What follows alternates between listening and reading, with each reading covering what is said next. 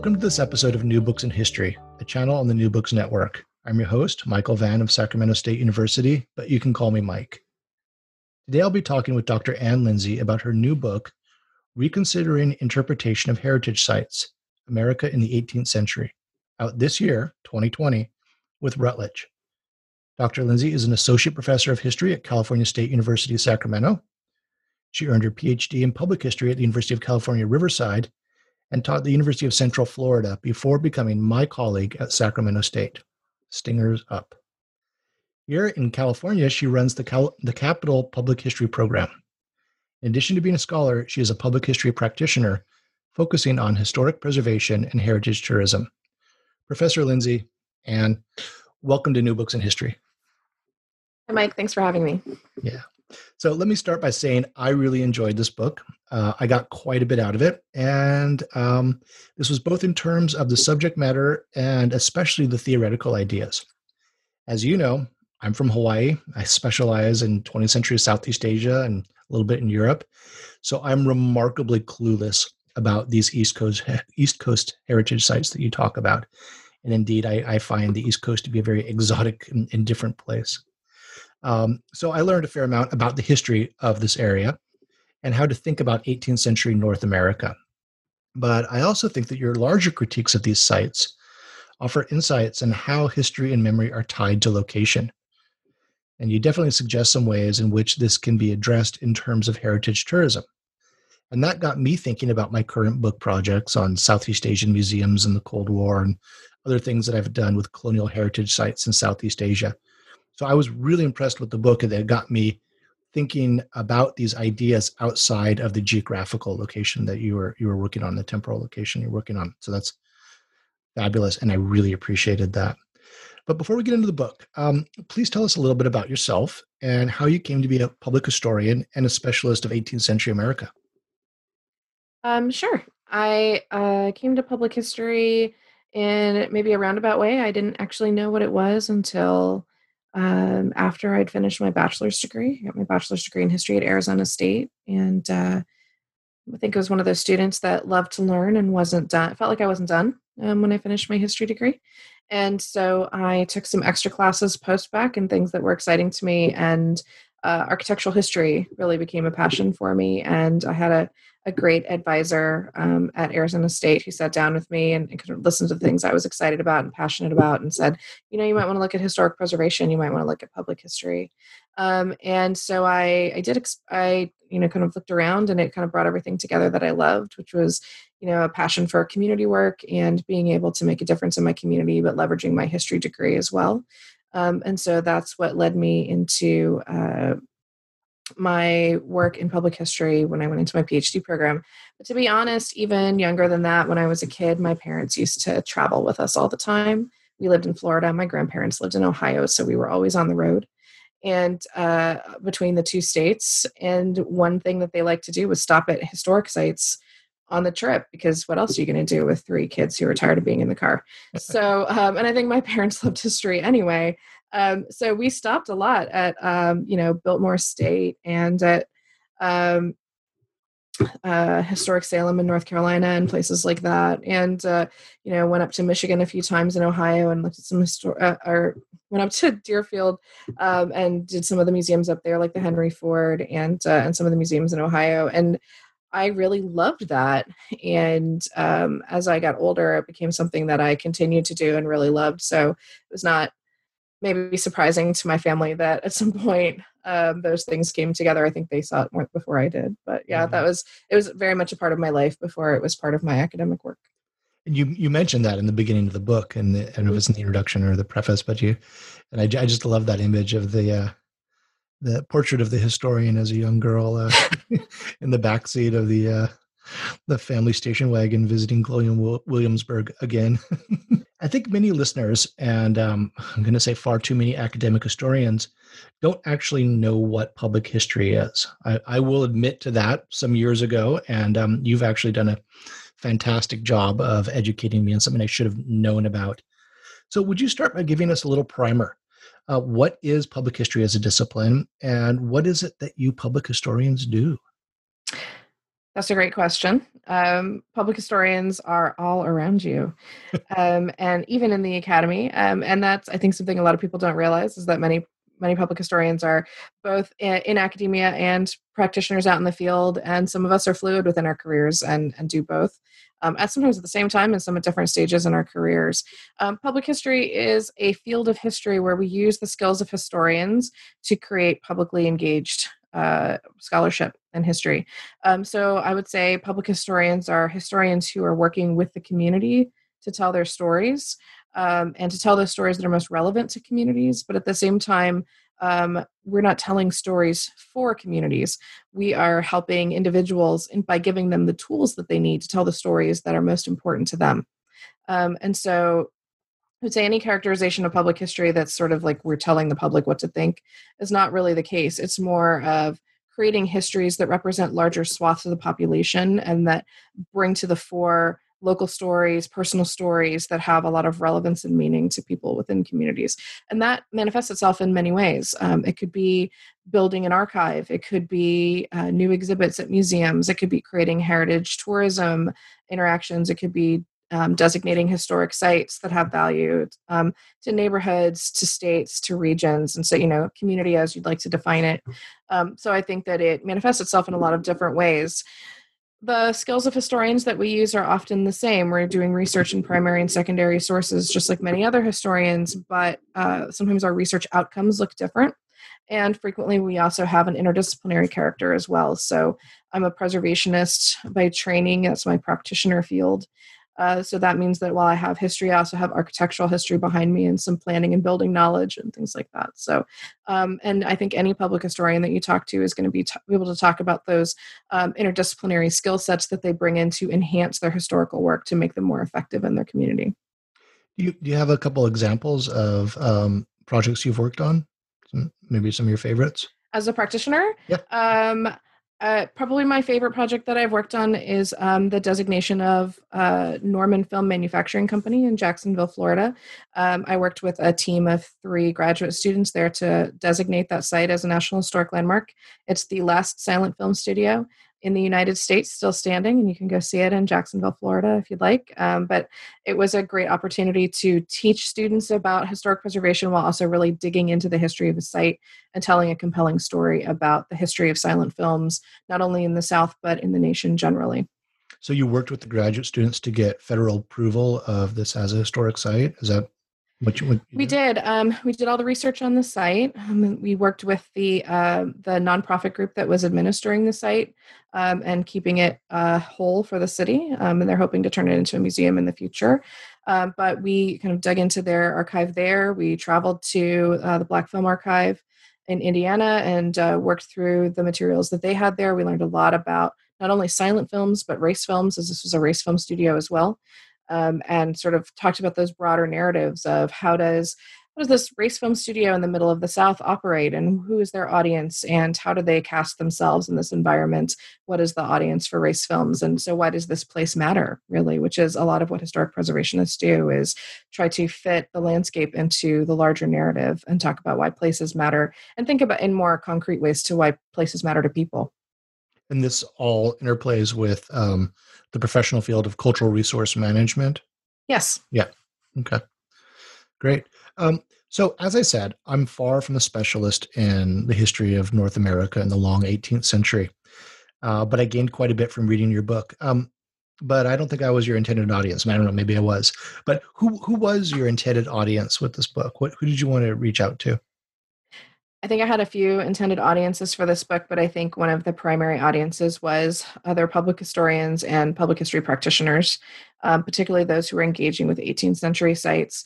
Um, in a broader way, I'm very interested in part having a conversation about public history at 18th century sites. I think we spend too much time um, in the academic discourse of public history in dealing just with 21st and 20th century issues um, because those seem the most pressing, the most relevant, the most endangered, um, and the most uh, to have the most bearing on current issues. Um, and for me, we have to look at those older sites as well. Um, those 18th century ideas that we're building, um, those those are very important to helping people understand the country that they inhabit today.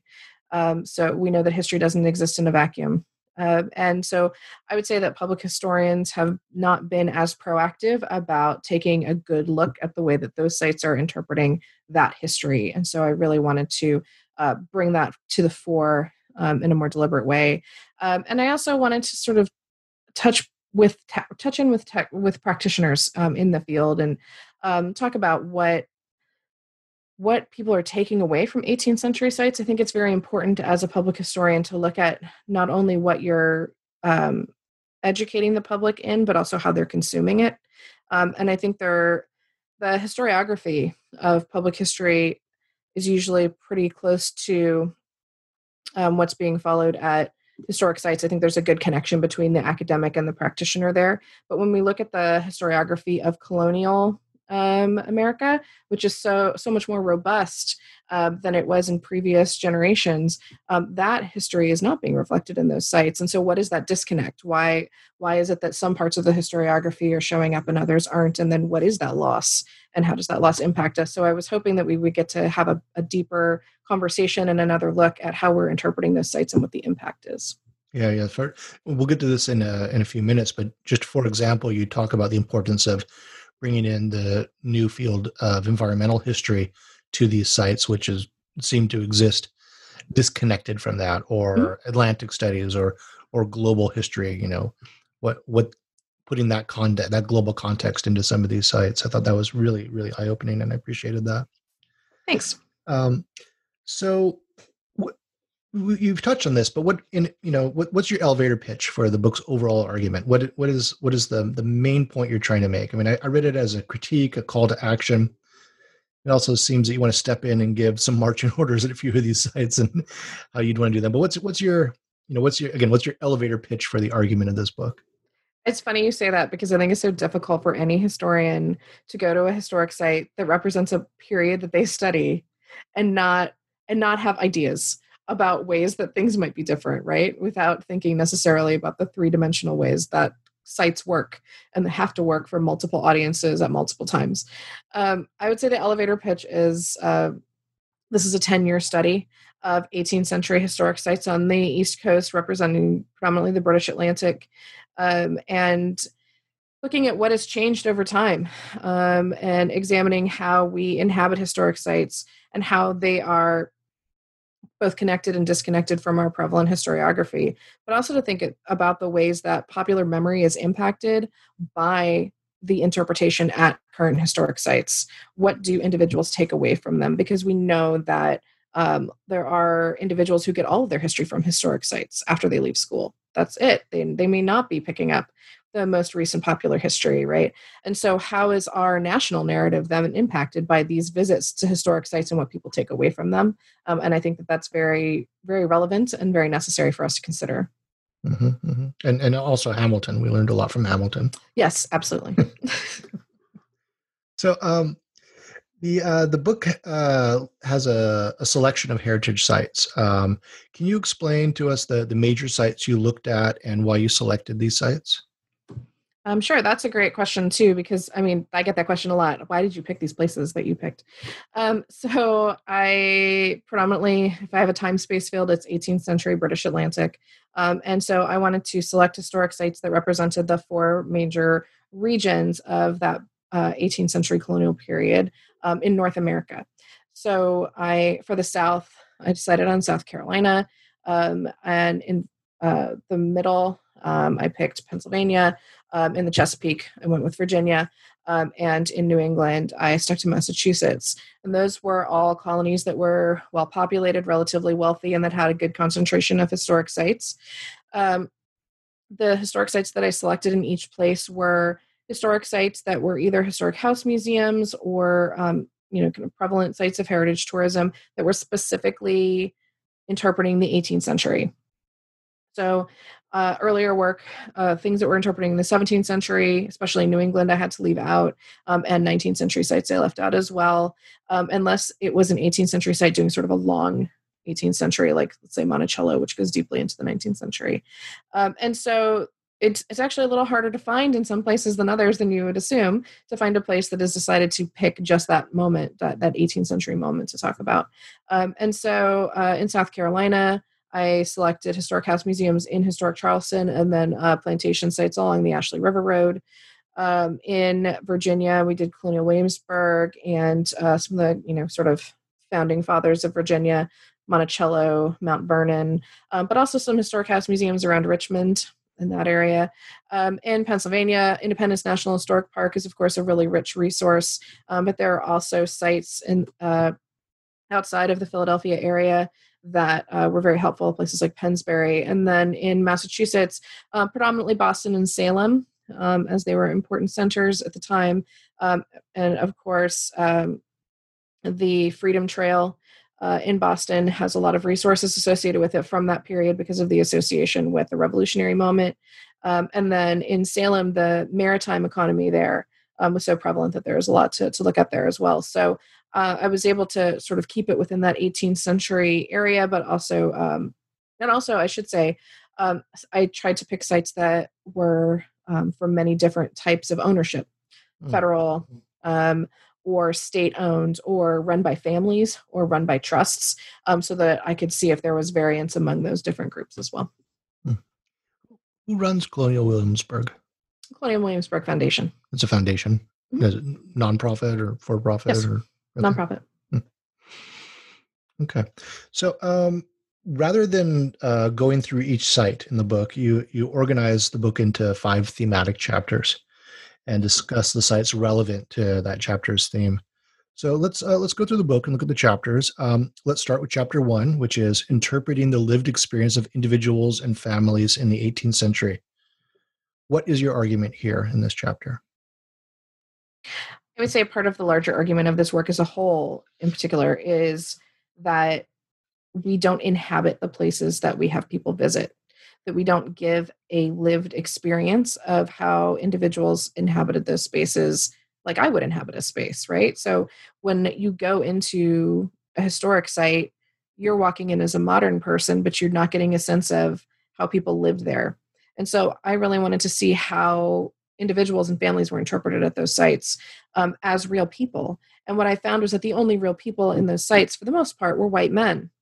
Um, and I was, you know, in some ways not shocked, um, but in others disappointed, particularly because over a 10 year period, I didn't see a huge change in that. Um, I did see more African American representation um, and a more challenging and three dimensional representation of um, enslaved people um, and also free people of color within those sites and what their agency was.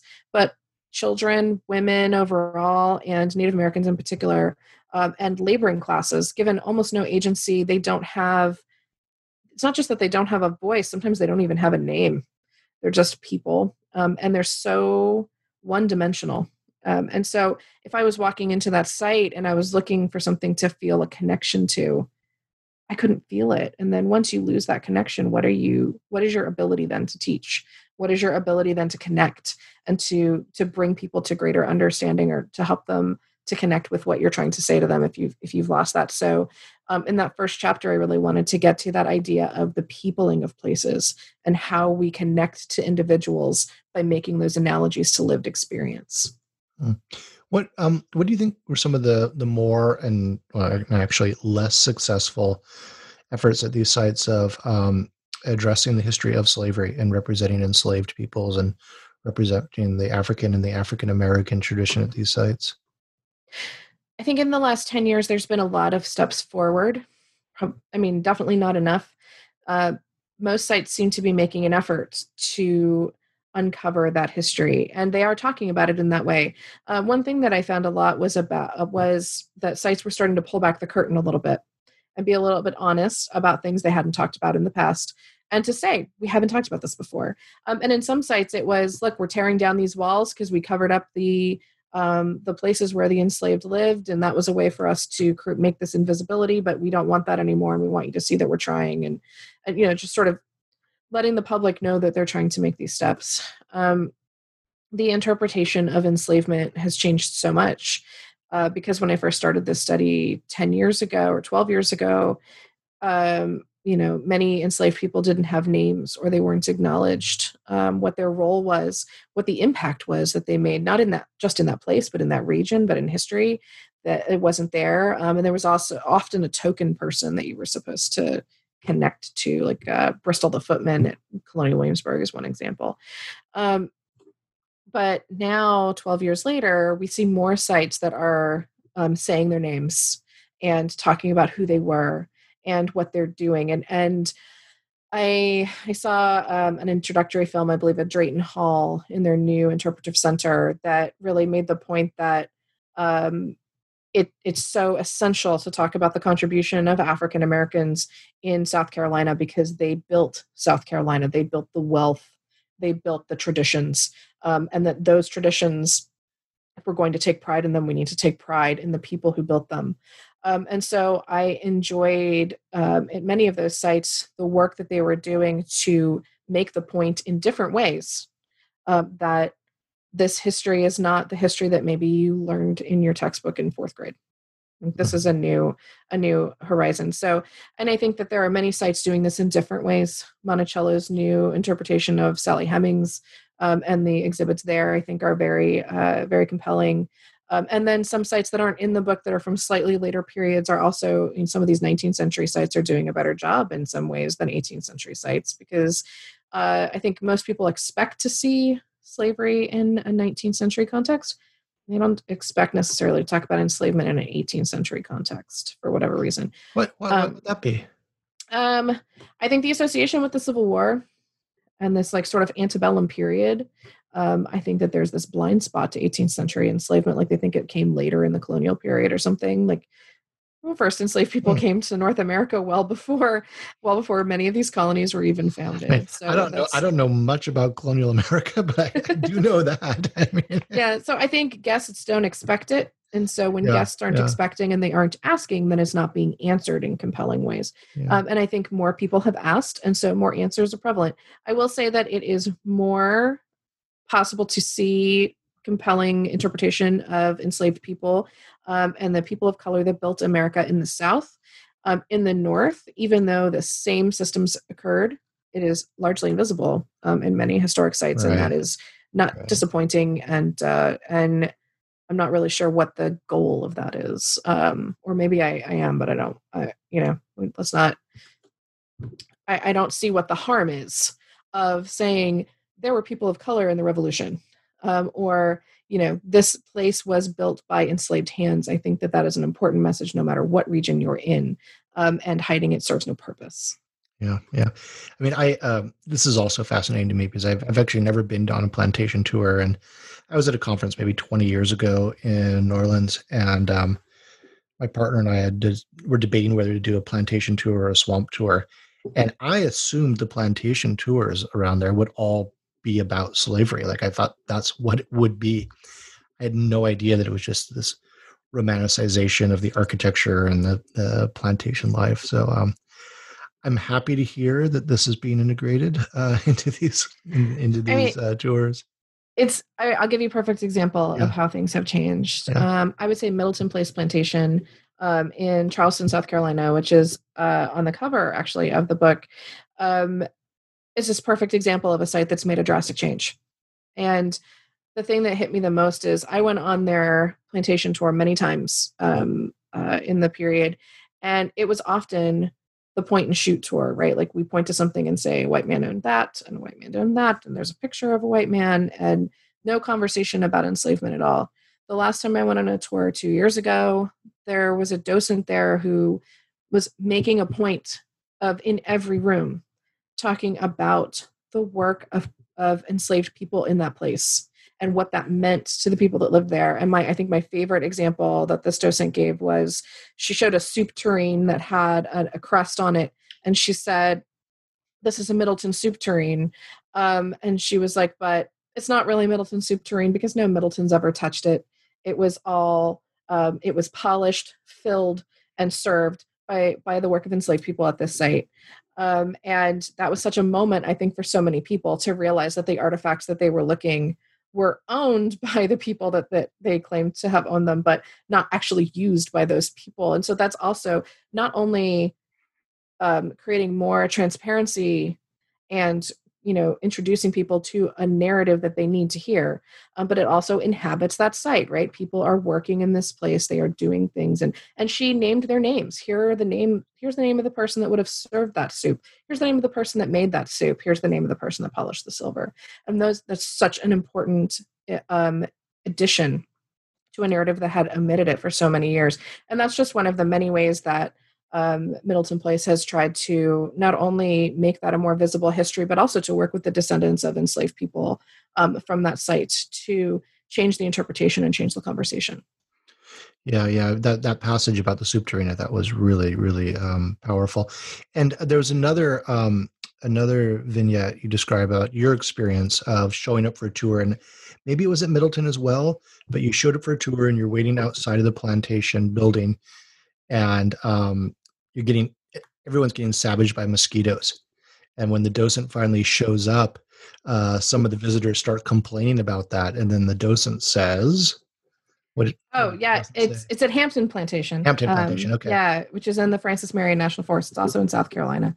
Um and in in, in, in tidewater area very yes yeah it's uh it's in a rice region um on wambaw creek and the they keep it natural because it's a south carolina state park and so they don't do a lot of mosquito abatement. So when you're out there in the in the summer which you know as, as most historians we do a lot of our field work in the summer um, you're going to get eaten alive. And yeah the docent showed up and people are whining about the mosquitoes and they're like hey imagine all the people that didn't have relief. Imagine all the enslaved people out here working with no relief from the mosquitoes and and uh, now tell me about your mosquitoes. And and the and, and the white yeah. slave owners weren't there at that time that's right. yeah. yeah. they they made the point that you know the white south carolinians were not living at that site um, in the high mosquito season, um, and the the uh, population in South Carolina in the 18th century tended to move around a lot um, because they felt that certain seasons were worse for disease, and so they would leave, um, or they would own so many plantations that they only lived at one, and the others were just maintained or managed.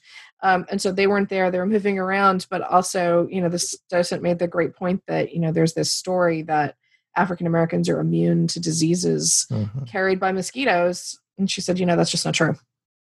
So there's no way to escape it. There's no way to keep yourself well, and you have to keep working. Yeah, yeah. I just thought that's such a powerful uh, mm-hmm. way of, of sh- really showing that lived experience. For again, take it back to my part of the world, Southeast Asia. It made me think of um, uh, tourists complaining about the heat, the humidity, and the darkness and the claustrophobia in the uh, the famous uh, tunnels of Cu Chi outside of Saigon, which mm. where where the uh, National Liberation Front, the so-called Viet Cong, had these incredible underground tunnels and, and underground bases, and they send tourists down there. Some of them overfed Americans like myself who can can't really fit in there, and it's it's horrifying. It is and it's miserable. It's like okay, think about that. Now think about trying to fight a war here for years. With and if you pop your head up, you can get shot or napalmed or something, and just completely changes uh, the visitor's relationship to the site they're visiting, having that real tactile experience.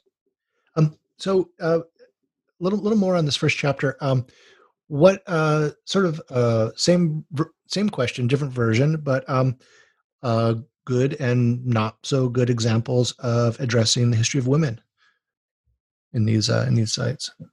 History of women is such a challenging conversation to have because I felt in some ways it's gotten worse um and it's gotten during the period you're observing it, yeah yeah in the in the 10 to 12 years that i was doing this um the it really i expected to find a lot more. I expected to find more women. I expected women to have names and to have lives beyond she bore children and no not really. Um for the most part um there were less in the early part of this research, when I first started doing it, there were a number of sites that would have like a women's tour, like once a week. You had to be there on like Wednesday morning. once a week, not yeah, once, once a, day, week. At some places, yeah, some places it was once a week. Some places it was once a day, um, and you had to be there at the specific time to hit this tour. And you know, we know our research schedules don't always line up with that. Um, so or, or, visitors. I mean, right? Yeah. So if you show up on the random day, you can hear about women. Um, and actually um 12 years later you know those tours were gone but if those tours go then then i would hope to see a greater presence of women within those sites then right? Like we don't need them because we were talking about them in an active way but that's not true. Um, women had a very specific function at most of the historic sites that i visited. Um, they were the wives of important men or the mothers of important men or the sisters of important men. Um, and and so they sort of served to prop up heteronormative narratives and to reinforce legacies and things of that nature. What I did see more of, which I really enjoyed, was women in the 20th century um, at the 18th century sites who were the ones who preserved the sites. And so women in the preservation movement were more prevalent, which was very exciting for me to hear about women who had come together and worked to save a site and done the work they needed to do, whether that was the MVLA at Mount Vernon, the Mount Vernon Ladies Association, or whether it was the Colonial Dames or a woman who was very preservation minded and just refused to let this house go. Um, and so we still have it. And so those were great stories. And I loved seeing them and hearing them and and it's sort of a call to action for for modern people who are visiting these sites. But the women from the 18th century were many times not visible in three dimensional ways. Um, so we didn't get a good sense of, you know, when her husband's gone to war, what is she doing? What does holding down the house mean? What does what does it mean when the general knocks on the door? Like you know so some of these women are living through wartime um, some of them are living through difficult conditions some of them have moved you know across an ocean maybe more than once to inhabit a new life and and so in three dimensional ways we don't really get the story of who they are or what they care about or what their lives are like. Um, i think my favorite interpretation of women and I, and this is in the the book as well is the Betsy Ross house has in the basement, or it had a couple of years ago, a um, an exhibit about washerwomen and the lives of washerwomen in Philadelphia. And they had the names of the women and the work that they did and where they got the information. And their stories were printed on sheets that were hanging in the basement to dry. And that was such a powerful reminder that there were women of many classes living in the city and they were providing essential functions. And here's how they lived their lives. And that was such a different and unexpected and really exciting um, moment to see. And then probably um, free a combination of free and unfree laborers. Yes. Yeah, mm-hmm. yeah, yeah. Yeah. Both both were included. So it was a really great um, way to bring people again in a very relatable way. We do laundry. Mm-hmm. Who's doing laundry in the 18th century? Well, it's women and women in a lower class. And here's what they say about the work and what we know about them from the small little snippets that we hear about them that are left behind. And uh, well, how about some other examples of bringing in working class history? There's not a lot of examples yeah, of working yeah. class history, unfortunately. Um, and we know that there were great numbers of laboring classes in all the colonies. Um, you won't hear about it much um, in New England. Um, and in the South, um, you hear about enslavement, but indentured labor is not prevalent. Um, so almost no sites talk about indentured labor in the 18th century, but we know that indentured labor was uh, a major labor system that kept the economy moving. Um, I heard indentured labor discussed once in Virginia um, in a in a, what was already a very good tour about enslavement, where they talked about the the first wave of uh, laborers at that site were indentured and what that indenture meant and things like that, which was very interesting. And they kind of juxtaposed it with the enslavement system and why one was preferred over the other. And um, indentured labor and lower class laborers um, and yeoman farmers were kind of taken out of colonial williamsburg which was also very frustrating um, because 10 years before they had been there. Um, so it, it, has shifted over time. So it's been it's been very interesting over 10 years to see those shifts. But the that i think that's definitely a growth area is to spend more time you know we how long ago did the social history turn happen? And we're still struggling to talk about people at the bottom.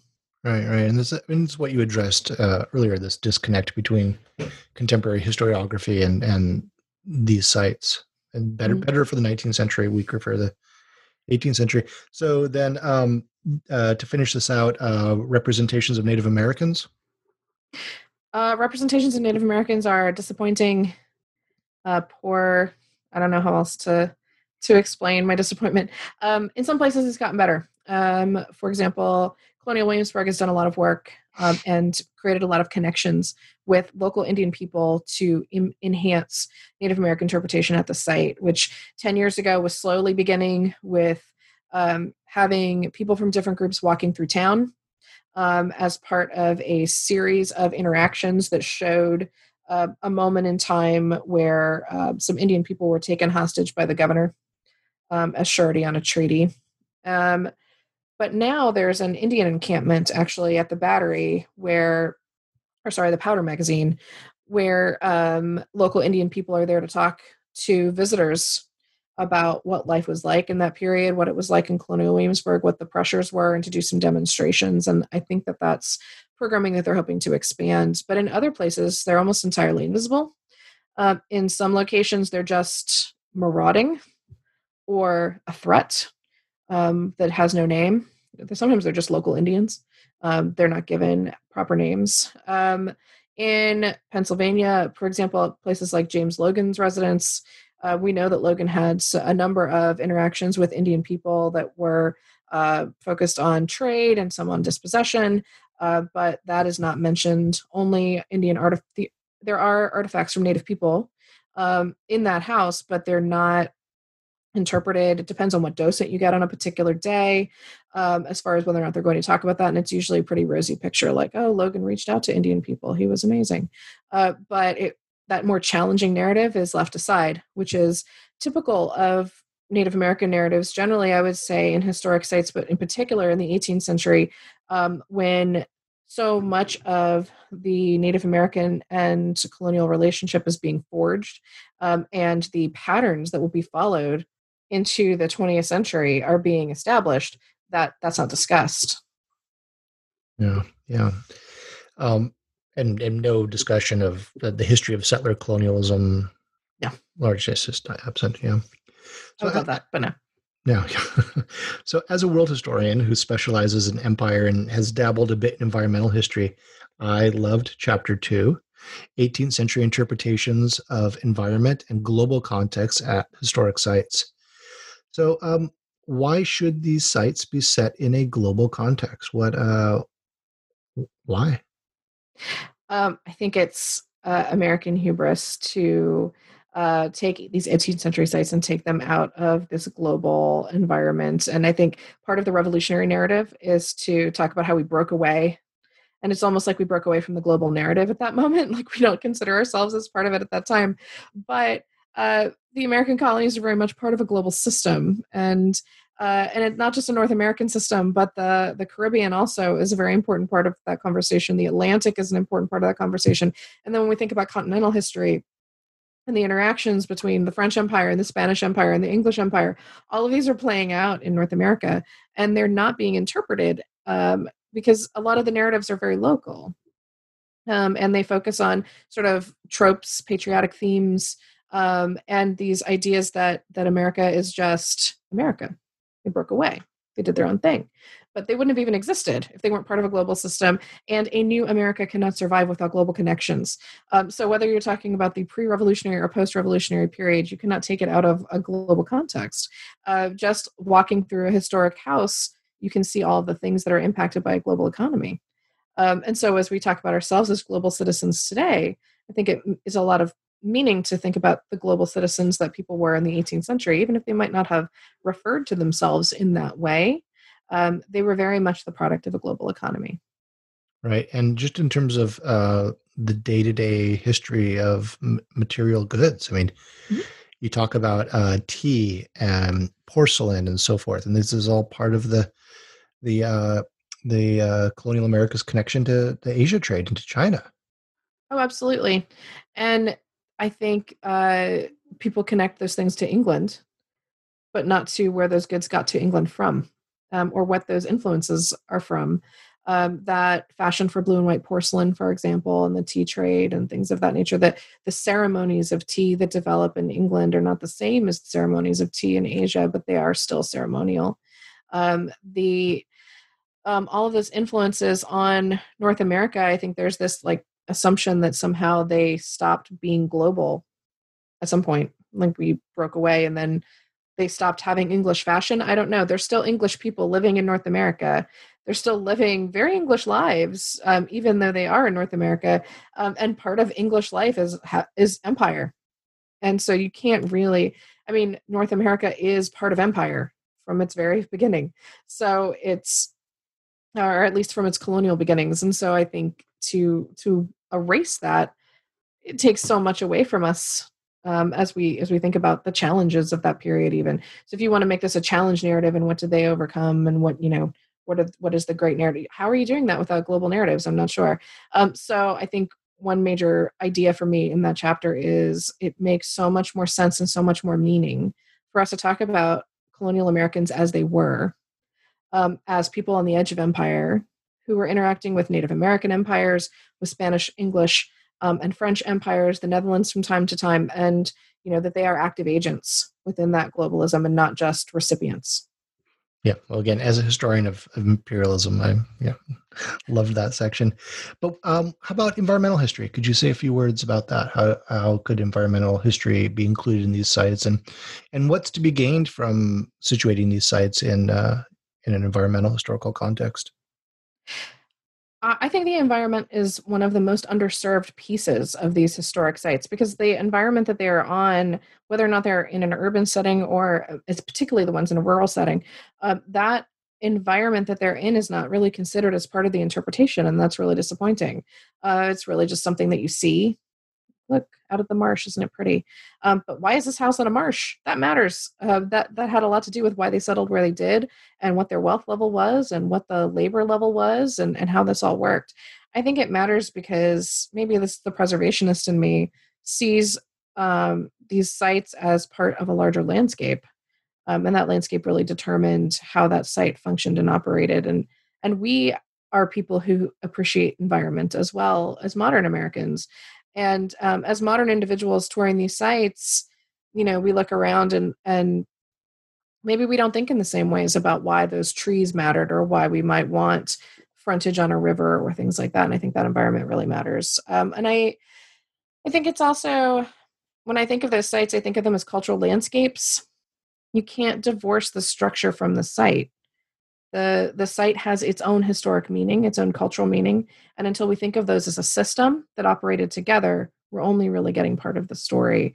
And that also encourages us to think about the importance of rivers and the importance of of trade on river systems. And it encourages us to think about what it means to be on the atlantic or what it means to be far from the atlantic um, and how all of those elements of the environment impact us. I mean just as maybe it's the the native Floridian in me talking, but you know what what does it mean to be in hurricane season in the South in the 18th century? How do you make sense of that in your world? How do you explain it? Um, and how does it impact your crops? And how does it impact what you're going to do for next year? And if you're a laborer, how does it impact your work? So it's I think there are so many things that we have not even touched um, on in the colonial environment in North America that, that really we need to deal with. And some sites are doing a great job and encouraging us to to look out over the river and to think about how it was used and how it generated economic security and things of that nature.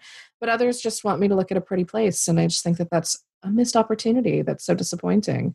And I've heard it said that in any group of tourists that comes to a historic site, only one of them actually wants to be there. Um, and the others just got drug along.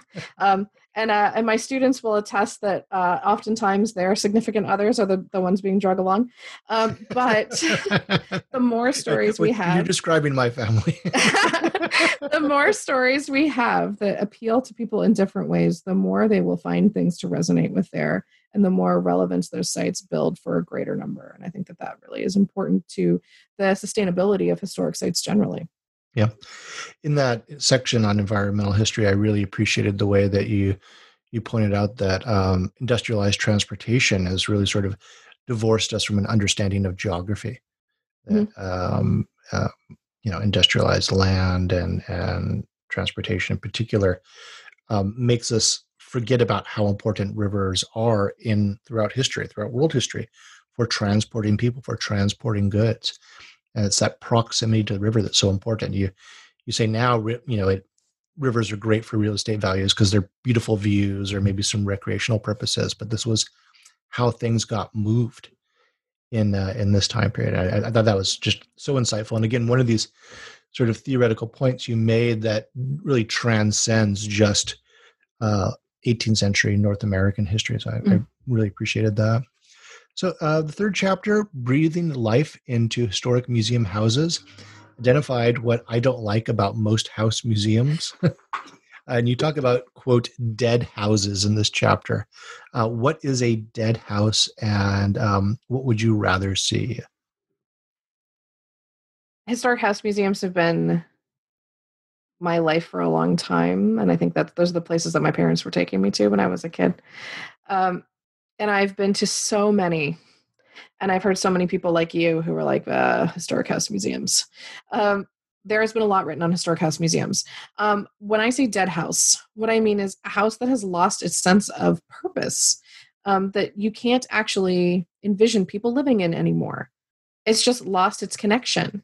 Um, and so when I walk into a historic house museum and it just feels like a cold place devoid of humanity, it doesn't feel like anyone's home it doesn't feel like anyone ever could have lived there in a realistic way. And those houses that are dead houses are places that are full of decorative arts and full of material culture and don't connect those to people. Um, or they're full of paintings, and I'm supposed to be very interested in the painting or the person that's in the painting, but not how the person lived in this place. Like, I want to know who sat in front of the window. I want to know what it meant. Um, to to have a, a house on this street? Did it smell? Was there an alley? How do, how do I live the, here? Those paintings are such idealized. I mean, they're they're they're not a reflection of reality, right? I mean, these are these are formal portraits, which are totally. Oh yes, totally made Completely up, right? So, stylistic, yeah. yeah, yeah. Um, they're they're definitely very stylistic, but they become these jumping off points, right? Because if you're a docent and you're giving a tour, you have these artifacts that are become your jumping off points to talk about a narrative or to move you forward into a, another idea or another understanding or a biography or something like that that you're trying to connect with guests. And we don't have photographs from that period, right? So having these paintings is the only way we're going to get a sense of what any of these people looked like. And for some individuals, they can't connect unless they see an image of a person. Mm-hmm. Um, and so that gives some life to them, but you know in many of these residences you just there's no realistic idea of life. And i think once you walk into a house that feels dead they're not going to revive it for you unless they work really hard. And i i think the the one that hits me the most is the dr Physick house in philadelphia because Physick had daughters and their father was a doctor in a city of doctors um, in a very densely populated place. And i can't you know what did it mean for them as daughters to be you know, sitting in a in a room talking and then someone comes running down the road. Well, you probably are like, what happened today? Someone's coming to get dad, right? Or, you know, what does that sound like? What does it smell like? How is the rhythm of life different? How do we how do we feel it? And we don't feel life in these places. And I think that just is such an unfortunate thing because there's no way for me to make a personal connection to the history there if I can't envision life there. But once you say to me, you know, this is this is where so and so sat and they did this and we have their letters to talk about it and how might you feel sitting in the same place? Well then you're asking me to put myself in a historic moment and you're asking me to inhabit a person and to maybe express some empathy for what they were feeling and thinking and i think that that has an impact on people. Um, and when we take that out of historic house museums or when it was never there to begin with we do a disservice to the resource that we are attempting to not only save but to create an appreciation for yeah, yeah, absolutely. So, um, uh, the next chapter, um, I also loved. Uh, worked in urban history, so uh, this chapter is interpreting 18th century streets and gardens in the urban environment, and it made me think about some of the more successful uh, heritage tourism sites I've been to in Southeast Asia, such as Walking Street in Malacca, Malaysia, or Kota Tua uh, in Jakarta, the old Dutch area in uh, in China in Beijing. There's a few hutongs that have been preserved, and in Shanghai, there's some early 20th century uh, neighborhoods that have been uh, rebuilt, not necessarily preserved, but rebuilt. Um, and I those things I love. I love that sense of moving through the street and moving in and out of these structures. Um, so, what's your take on historic streets? Um, what works? What doesn't? Um, I love historic streets. Going into historic urban centers, one of my favorite things to do. I think probably because I'm a preservationist. And so I love the character defining features and I love seeing the historic houses on a street. And, you know, sometimes I love the cobblestones, depends on what shoes I'm wearing. And, uh, you know, and the street trees and, you know, sort of putting yourself in that moment. I think that's one of the most realistic ways that we put ourselves into that period and feel that lived experience.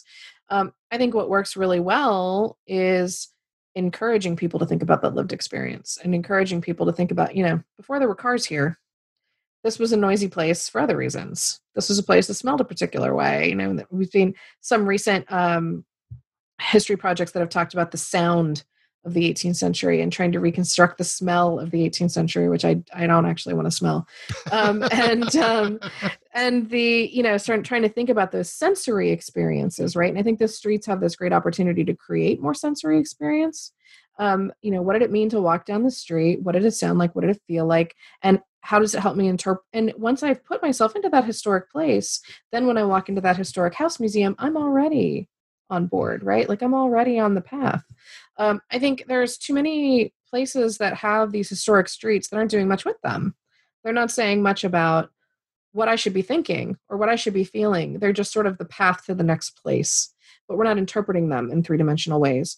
Um, my, I think the only thing that I've seen that's really trying to interpret the street, there's like one sign in Independence National Historic Park in Philadelphia, which I think is such a missed opportunity um, because they it's such a cluster of historic sites in, a, in an urban center. So there's this opportunity to make a real statement about the streets and why the street matters. Um, so there's one sign in Independence National Historic Park with a picture of people out in the street yelling up to somebody in a house, talking about how the street becomes part of the living space. Um, and that's true, and especially you know we're very spoiled by air conditioning but in a time before there was air conditioning our houses had indoor and outdoor life um, and we didn't stay inside when it was hot um, and so it makes a lot of sense to think about windows open yelling at people in the hall you know it may not be civil but it's how life works it's just realistic um, and you know i think the other street that's really great also in philadelphia is elfreth's alley um, where they really have tried to talk about that alley and the function of the alley and how it operated for residents in the 18th century and the 19th century. And one of the beautiful things about that alley is that it's saved by the residents. And they were really There's excited about the, it. The, the people that yeah, live there are live invested there. invested in the preservation, right? Because you say more about that because I thought that was fabulous. Yeah, the the Alley organization is grassroots. It was a, a community of neighbors who felt like they had a really important story to tell, and that their history really mattered, and that their houses were part of something really important. Um, and it's a, a beautifully preserved alley, and you can go visit there. And they still operate it, the neighbors, um, and they have a small museum in one of the buildings. But other than that, yeah, you can still buy and sell it. There might even be rental property on that block, but they've done everything they can to. I mean, when you turn that corner onto that street, you were in a different time, and that's a pretty amazing thing. Yeah, that's so cool. That's great. Um, finally, you conclude with problematizing 18th century interpretations of homes of founders. And in a year when statues of these old white slave owning men are being attacked, um, how should we treat visiting these houses? Uh, why should we visit Mount Vernon? To get fed a bunch of you know great man in history narrative uh, or monticello where we know the very problematic history of uh, thomas jefferson essentially raping uh, a woman that he owned an enslaved woman. Um, can you speak to these complicated issues of how these heritage sites should deal with these problematic aspects of the founding fathers? One thing i always want to shy away from is pretending that I have all the answers to these questions okay. because they're such complicated questions. Um, and I could write an entire book um, on these site, these founding father sites, um, and it's it's definitely the heaviest chapter in the work. Um, it's the longest for a reason because there's so much to say. Um, I think it's so important for these sites to problematize the founders that are there. Um, if we put them on a pedestal, we learn nothing. We don't move forward as a society it doesn't encourage us to think in three dimensional ways about the past. Um, and, you know, Jefferson and Washington and Adams and others, they they knew that human beings were flawed and they built a government system with those flaws in mind. Um, so when we put these individuals up on a pedestal, we are acting in a way that they themselves would not necessarily have thought or discussed the past. Um, now, some will say, well, you shouldn't tarnish these people because they founded the nation. But um, it's it's not a pantheon. We, really do need to say these things happened here and they were problematic, and here's how they made this person. Here's how they built his wealth. Um, here's how they constructed his legacy. um, and then think about what that really means for that person. So, should we go there? Sure. I mean, it, I think it depends on why you're going. If you're going to have your, if you're, I think if you're going to any historic site to just have your ideas reinforced, it's time to open up a little bit um, and to be open to learning new things. If you're going to see some pretty gardens and a pretty house, that's there. Um, I think you have to acknowledge who built it, though um, and who put it together. Um, so I think that a lot of these sites are challenging themselves to create these better narratives, and some of them are really succeeding um, in ways that they haven't in the last decade. So just in the last five years, we've seen a lot of changes in some of those sites to make them more three dimensional. Not all are successful, um, and it's it's very easy to paint. I think some of the founders with a broad stroke and just say, "Well, but they founded." Yeah, well, they founded a lot of things, um, and so you know, yeah, they there's a constitution and there's a government but there's also you know like a really well entrenched racialized slave system. So let's let's talk about all the things they founded if we're talking about them at once. Um, things i found disappointing are sort of the dumbing down of some of the narrative some of them have really been raised up to a higher level and asking people to ask complicated questions. And um, i mean i was asked to do group work at monticello and i loved it. Um, and you know we sat in a in a safe space and we talked about very difficult issues of race um, and we looked at primary sources and it was I mean, maybe I'm just a nerd, but I love that. Um, I think that's such a great way to well, challenge you're, it. Right? You're you're in good company here. right. I suspect like, that the listeners of this new books in history is a group of self-selected nerds, but so I mean, it was an amazing experience and a real mo- like you're not you're not running away when you're in a yeah. small room in the basement surrounded by people having a hard conversation, but not everyone selects those experiences. Right. Was that, that I'm sorry. Was that was um not part of the standard tour? That was no. uh, what what was that at Monticello? At Monticello, that was the Hemings family tour. Okay. Um, that is the the major problematic thing that I see is these sites are building really amazing things and um, really new ways to think about how to interact with sites. Um, they're taking you into spaces they don't usually take you into, and they talk about people they don't usually talk about, and they present you with facts that you've maybe not heard before. But you're going to pay extra for a lot of those experiences, um, and they are self selecting. So if I choose not to hear about that, I can have my completely reaffirming white man experience, and no one's going to stop me and and i find that problematic. I think it should be part of every tour not just like mentioned on the side or said you know or or i'm going to give you five minutes on this but you should really take the other tour. So it's every it's, every tour should be the only tour. So they're sort of ghettoized and, and yeah in some ways. It's like you know the, the the bad sort of stereotype of black history month being the only time mm-hmm. that we talk about black history what and when it really should be integrated into the entire curriculum. right and there has been more integration so i don't want to say that there hasn't mm-hmm. but those more complicated conversations i think that bring you to a greater understanding those have been. Um, and i'm not saying that these aren't fantastic experiences because they are but i don't think that an upcharge is the way to bring people to greater understanding. Um, an upcharge i mean an extra an extra fee to that's right. do that tour yeah. That's right. Mm-hmm. Um, so at, at the at Mount Vernon and at Monticello, it's an additional tour um, to learn more. So they'll they'll let you learn something. Like they'll get there there are tours. You know, there's some things mentioned on the main tour, not at Mount Vernon really, but um, but at Monticello for sure. Um, and of course at Adams National Historic Park, the Adams didn't have anyone enslaved, so that's not part of the conversation there. Mm-hmm. Um, they're not really talking about the laboring classes, um, so that's a whole other conversation. Uh, but the you know the fact that it's not i mean as soon as you say this is separate you've made it less.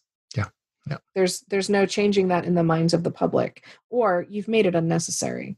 You can learn everything you need to know from this one experience and that is absolutely not true in most cases. Yeah or or allow the, visitor intentionally or unintentionally to have a completely whitewashed great man in history narrative. Mm-hmm. um yeah and not have to not be faced with that um, so you've been really generous with your time, and um, uh, I've just just got a few more questions for you. Um, can you suggest uh, two other books that you would recommend readers to read, either either on public history or on um, the time period that uh, that this book covers? That's a hard question to answer. this is the podcast where we ask the hard question. I know. I mean, we've already identified that I'm a nerd, so there's many books on my list. Um, before I get to books, I think yeah. that every historian and public historian should be reviewing the Inclusive Historian's Handbook. Hmm. Is a joint operation of the American Association of State and Local History and the National Council on Public History, which is an equity and inclusivity minded document um, which has many different sections that encourage us through case studies and through other interactions to think as historians in different ways, particularly when we're working in public engagement. And where can uh, we find that? You can find that on both the AASLH website and the NCPH website. So ncph.org will have the Inclusive Historians Handbook. ncph.org. And uh, one more time, the, the, the full names of those organizations? The American Association for State and Local History and the National Council on Public History. Yeah, and the the National Council on Public History folks are really wonderful. You encouraged me to go to one of their events, and what a great group of scholars! I I adored them. They were so much fun. Yeah, it's a wonderful community, and I'm definitely a better scholar today for the many people that I've met there and yeah. worked with there. Um, as far as books, yeah. um, I recommend um, Tiya Miles' Tales from the Haunted South uh, which really explores the uh, dark tourism and ghost tour industry in uh, in the South, and the ways that those interactions are built for a certain audience mm-hmm. um, and are built at the expense of African American historical actors who often appear in these tours but are appropriated in very particular ways to build a very specific memory of the Civil War era. Um, and I think the other book I would suggest um, is a book that I mention um, in my own work, which is the Anarchist Guide to Historic House Museums. I was very um, curious just because of that title. it's a great title, um, Vagnone and Ryan. Um, so it's it's a great exploration through case studies of ways that historic house museums have sort of flipped the script on how you interact with a site and that if you're someone who loves historic house museums or you've been to many of them you may be very uncomfortable when you first read it because they're doing all kinds of things like putting in neon chandeliers and taking out all the furniture but it's a great way to rethink what we really want in historic house museums and how we really reach audiences which i think uh, i mean if if there's anything that i want to really emphasize in this work it's that we have to think about our audiences in really particular ways and how to reach them um, and meet them where they are Great. So finally, um, aside from transitioning all of our classes online for COVID uh, crisis, um, what are you working on now, and uh, what could we uh, possibly see from you in the future? Well, I have a couple things I'm working on right now. Um, in my practitioner world, I'm finishing up the National Historic Landmark for Pond Farm Pottery in Guerneville, California, and uh, starting a hopefully a rewrite of the Sutter's Fort National Historic Landmark. Um, so that will be hopefully in the next year or so coming forward. Uh, maybe not to, at the national level, but definitely under peer review. Um, I'm working on an article on Salem, Massachusetts, um, and that's something I've been researching for just as long as the other places in this book, but only the maritime elements ended up in my work. Um, but I'm very interested in the way that the witchcraft economy operates in Salem and what that means for historians um, and to history seekers not just Halloween seekers. And by um, witchcraft economy, you mean the the the trade in witchcraft tourism? Yes. Yeah. Okay. Um, yeah, which is dark tourism. There's a level of occult there. There's some macabre, and I am just you know, fascinated and and disturbed. And so, if something, if I've gone back this many times to explore it, there there must be something for me to write in there. And I'm, I'm also very interested in the progression of monuments to witchcraft in Salem, oh, particularly the most recent monument to witchcraft in Salem at what they believe is Gallows Hill, when there were already two monuments to witchcraft in Salem. So that whole process of, you know, how do we decide to add another monument and how is that different and, and why aren't we telling people about it? Um, is, is very interesting as tour buses are not allowed to go to that monument. So there's a sort of a private monument, maybe. Um, so I'm very interested in that dynamic. Um, and then I have another article I'm working on on the urban environment in Philadelphia and the way that women inhabited that environment in the 18th Ooh, century. Great. Yeah, great. Well, fantastic. And Lindsay, Dr. Lindsay, thank you so much for your time and for your excellent book. Yeah, thank you so much for having me. Yeah.